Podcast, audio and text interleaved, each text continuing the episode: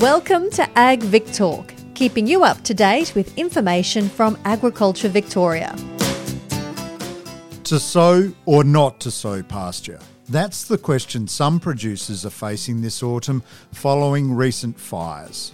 There are a number of variables to consider, and to weigh them up, I'm joined in the studio by Agriculture Victoria Livestock Extension Officer Fiona Baker. Fiona, thanks for your time. Not a problem.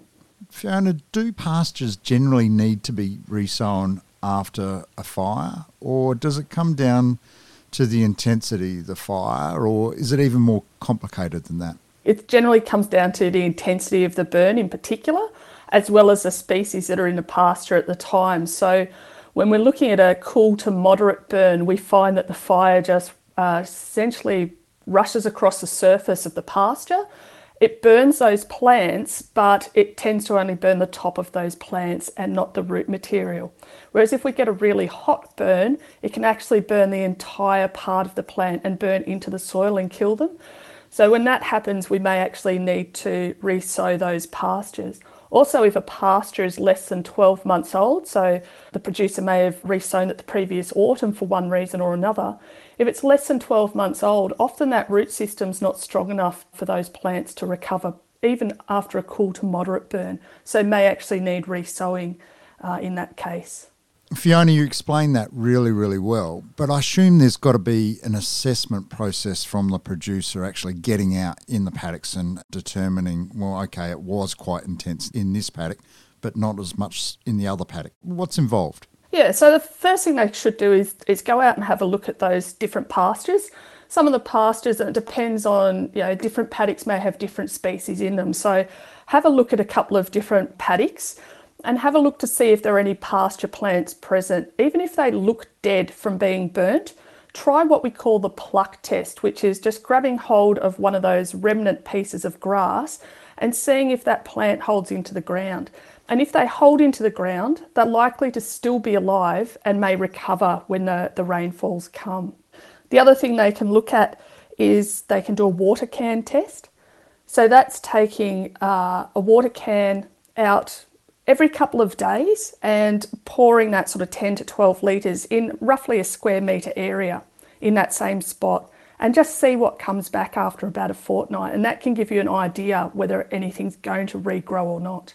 Fiona, it sounds like producers require a bit of a scientific approach to this, though. I would assume you just can't go and stop once in a paddock and then go to the next one. I assume you've got to sort of map it out and plan it out because it'd vary from location to location, wouldn't it? Yeah, so when you do the water can test, we recommend doing it in the same spot. So if you're going to choose maybe just two paddocks, you can do it in just one paddock if you want to see what's coming back. But if you choose two paddocks, I, I normally recommend putting a uh, steel picket or an electric electric fence tread in in the paddock where you're doing that, so that you know to go back to that same spot each time uh, to use the water to to keep that area moist. Basically, we're providing the moisture for those plants to recover, simulating what it might be like if the rain actually falls. What about that pluck test, though? I'd assume you'd have to map out across paddocks for that, or is it a similar scenario?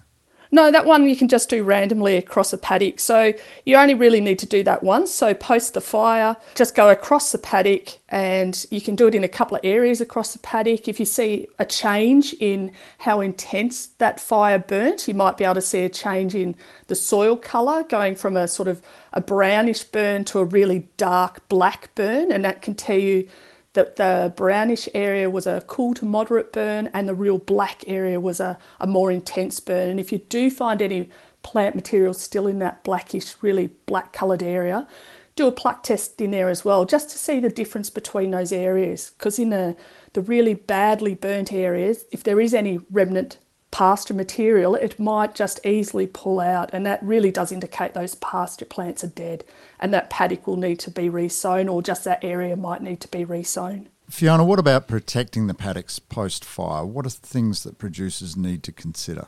Yeah, that's a really good question, Drew.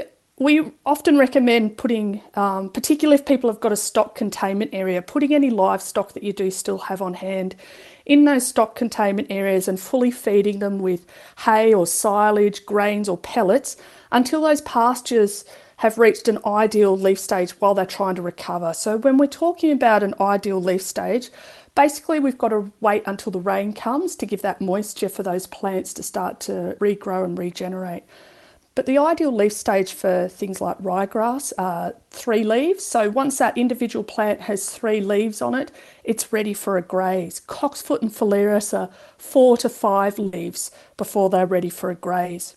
And then when you do graze, and we recommend an on and off grazing system to minimise any back grazing or regrazing before that plant has rested and recovered and back to that ideal leaf stage. And this helps to maximise that root growth and it helps to ensure that they begin to thrive a lot quicker. And the other thing we want people to think about is that weeds recover really quickly but if there's little grass present and you'll not be able to re-sow right away, we recommend that people don't spray out those weeds as they're providing really valuable ground cover and preventing that soil from blowing or washing away. And we recommend that they tackle them later when they're able to ensure a more productive species can take their place because often the first thing that they need to do is get those fences back up so that they can get those stock out to graze properly. So, first and foremost, if you have a stock containment area, try and hold those animals in that stock containment area. But if you don't have a stock containment area and you do have a paddock that uh, hasn't been burnt or only had a very minor burn go across it and the fences are still intact, you can hold those animals in that paddock and we call those a sacrifice paddock.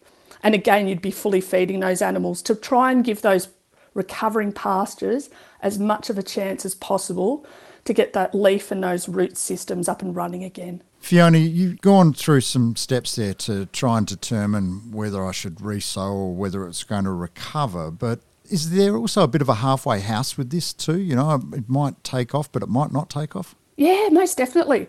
So when those rainfalls come, we can see a, a little flush of growth happening, but some of what we thought may actually recover may have actually died in that process between the fire and actually waiting for the rainfall events to happen. So, once the rains have come, I'd generally wait two to three weeks and go back across those paddocks and reassess again what they actually look like. Is there a clover germinating? Because clover seed may have actually survived the fire, and particularly what we call subterranean clover. It's an annual clover, so it normally germinates in autumn and gets up and gets going. So is that actually filling in some of the blank spaces now that the rains have come? So go across your paddocks and look and see if there's above 70% desirable species, and that might be your ryegrasses, cocksfoots, phalaris, and your clovers, or it might be in your native pastures. We see those native pastures recover quite quickly from fire, and they usually recover a lot better than our introduced species. So if there's more than 70% of those desirable species, then you won't need to resow. They'll be able to thicken up over time. But if it's below 50%, reseeding will actually improve your yields and that feed value on offer for stock. So definitely if it's below 70%, you might need to think about it, but if it is below 50% of desirable species, you probably should resow. Fiona, then that begs the question when should you resow if you have fallen below those levels that you just outlined? Yeah, it's an interesting one. A lot of people think you have to go in and sow straight away. What we often say to people, it depends on what stock you have on hand at the time. It depends on the conditions that have led up to that fire. So in East Gippsland with recent fires, they had a drought leading up to those fires, so stock numbers were already lower than they generally would be in normal conditions. And then the fires came and a lot of stock went off on agistment if they weren't unfortunately lost. So there are a lot of people who actually didn't need feed straight away, so they could actually wait and start to plan for a resowing. So a lot of people opted to wait till autumn the following year some also thought about the spring that was of that particular year the fire was in. So you got the option in spring as if you're starting to get more pasture growth happening naturally, plus you want to bring some more stock back on, that you've got the option of doing a late spring sowing for summer fodder crops to get that extra feed. So fodder crops are things like chicory, turnips and brassicas. And they'll grow over that summer period, whereas pastures may struggle to get up and get going. So you have those growing over the summer, and then come autumn, you can spray those out and put your permanent pasture in. But if you don't need that feed over that spring and summer period, you can always wait for that following autumn after the fires before you resow those pastures. The worst thing you can do is resow pastures and then not have animals to consume that feed that you've just spent a lot of money on getting into the ground. So try and match your resowing with bringing stock back onto the place or when you think you're going to bring stock back onto the property. Fiona, if farmers are in a position to cut fodder, what do they need to remember? Yeah, so one option is that pastures can recover quite quickly after a fire, and you may not have the stock to consume those pastures. So, got this great opportunity to build up that feed reserve feed bank by cutting silage or hay or something along those lines. So, what you need to think about is if you do have any stock on the property, how much fodder can I actually cut? So, think about how much those stock will need to eat as a mob per day and divide it by what the growth rate of that pasture is. And that will give you how much area that you actually need for those stock for their fodder requirements. If you subtract that away from the total area that you've got available, that tells you how much you can cut.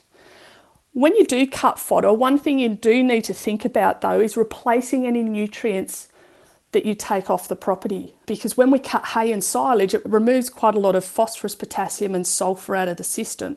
And those pastures are already being hit hard by the fire and are struggling to recover. So we've got to look after them as much as possible. So if you do cut hay or silage off any of those pastures and remove it out of the system and don't feed it back within a couple of months onto those particular pastures that you cut it from, make sure you put that nutrient back.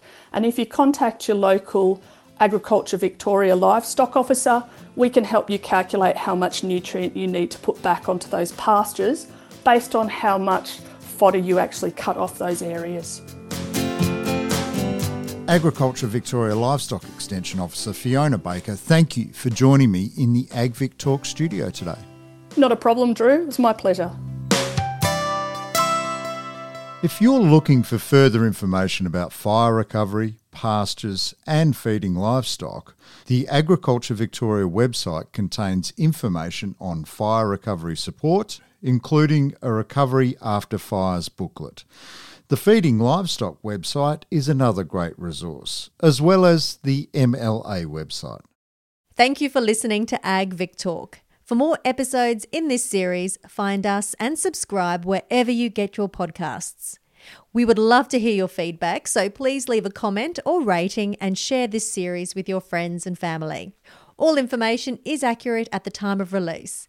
Contact Agriculture Victoria or your consultant before making any changes on farm. This podcast was developed by Agriculture Victoria, authorised by the Victorian Government Melbourne.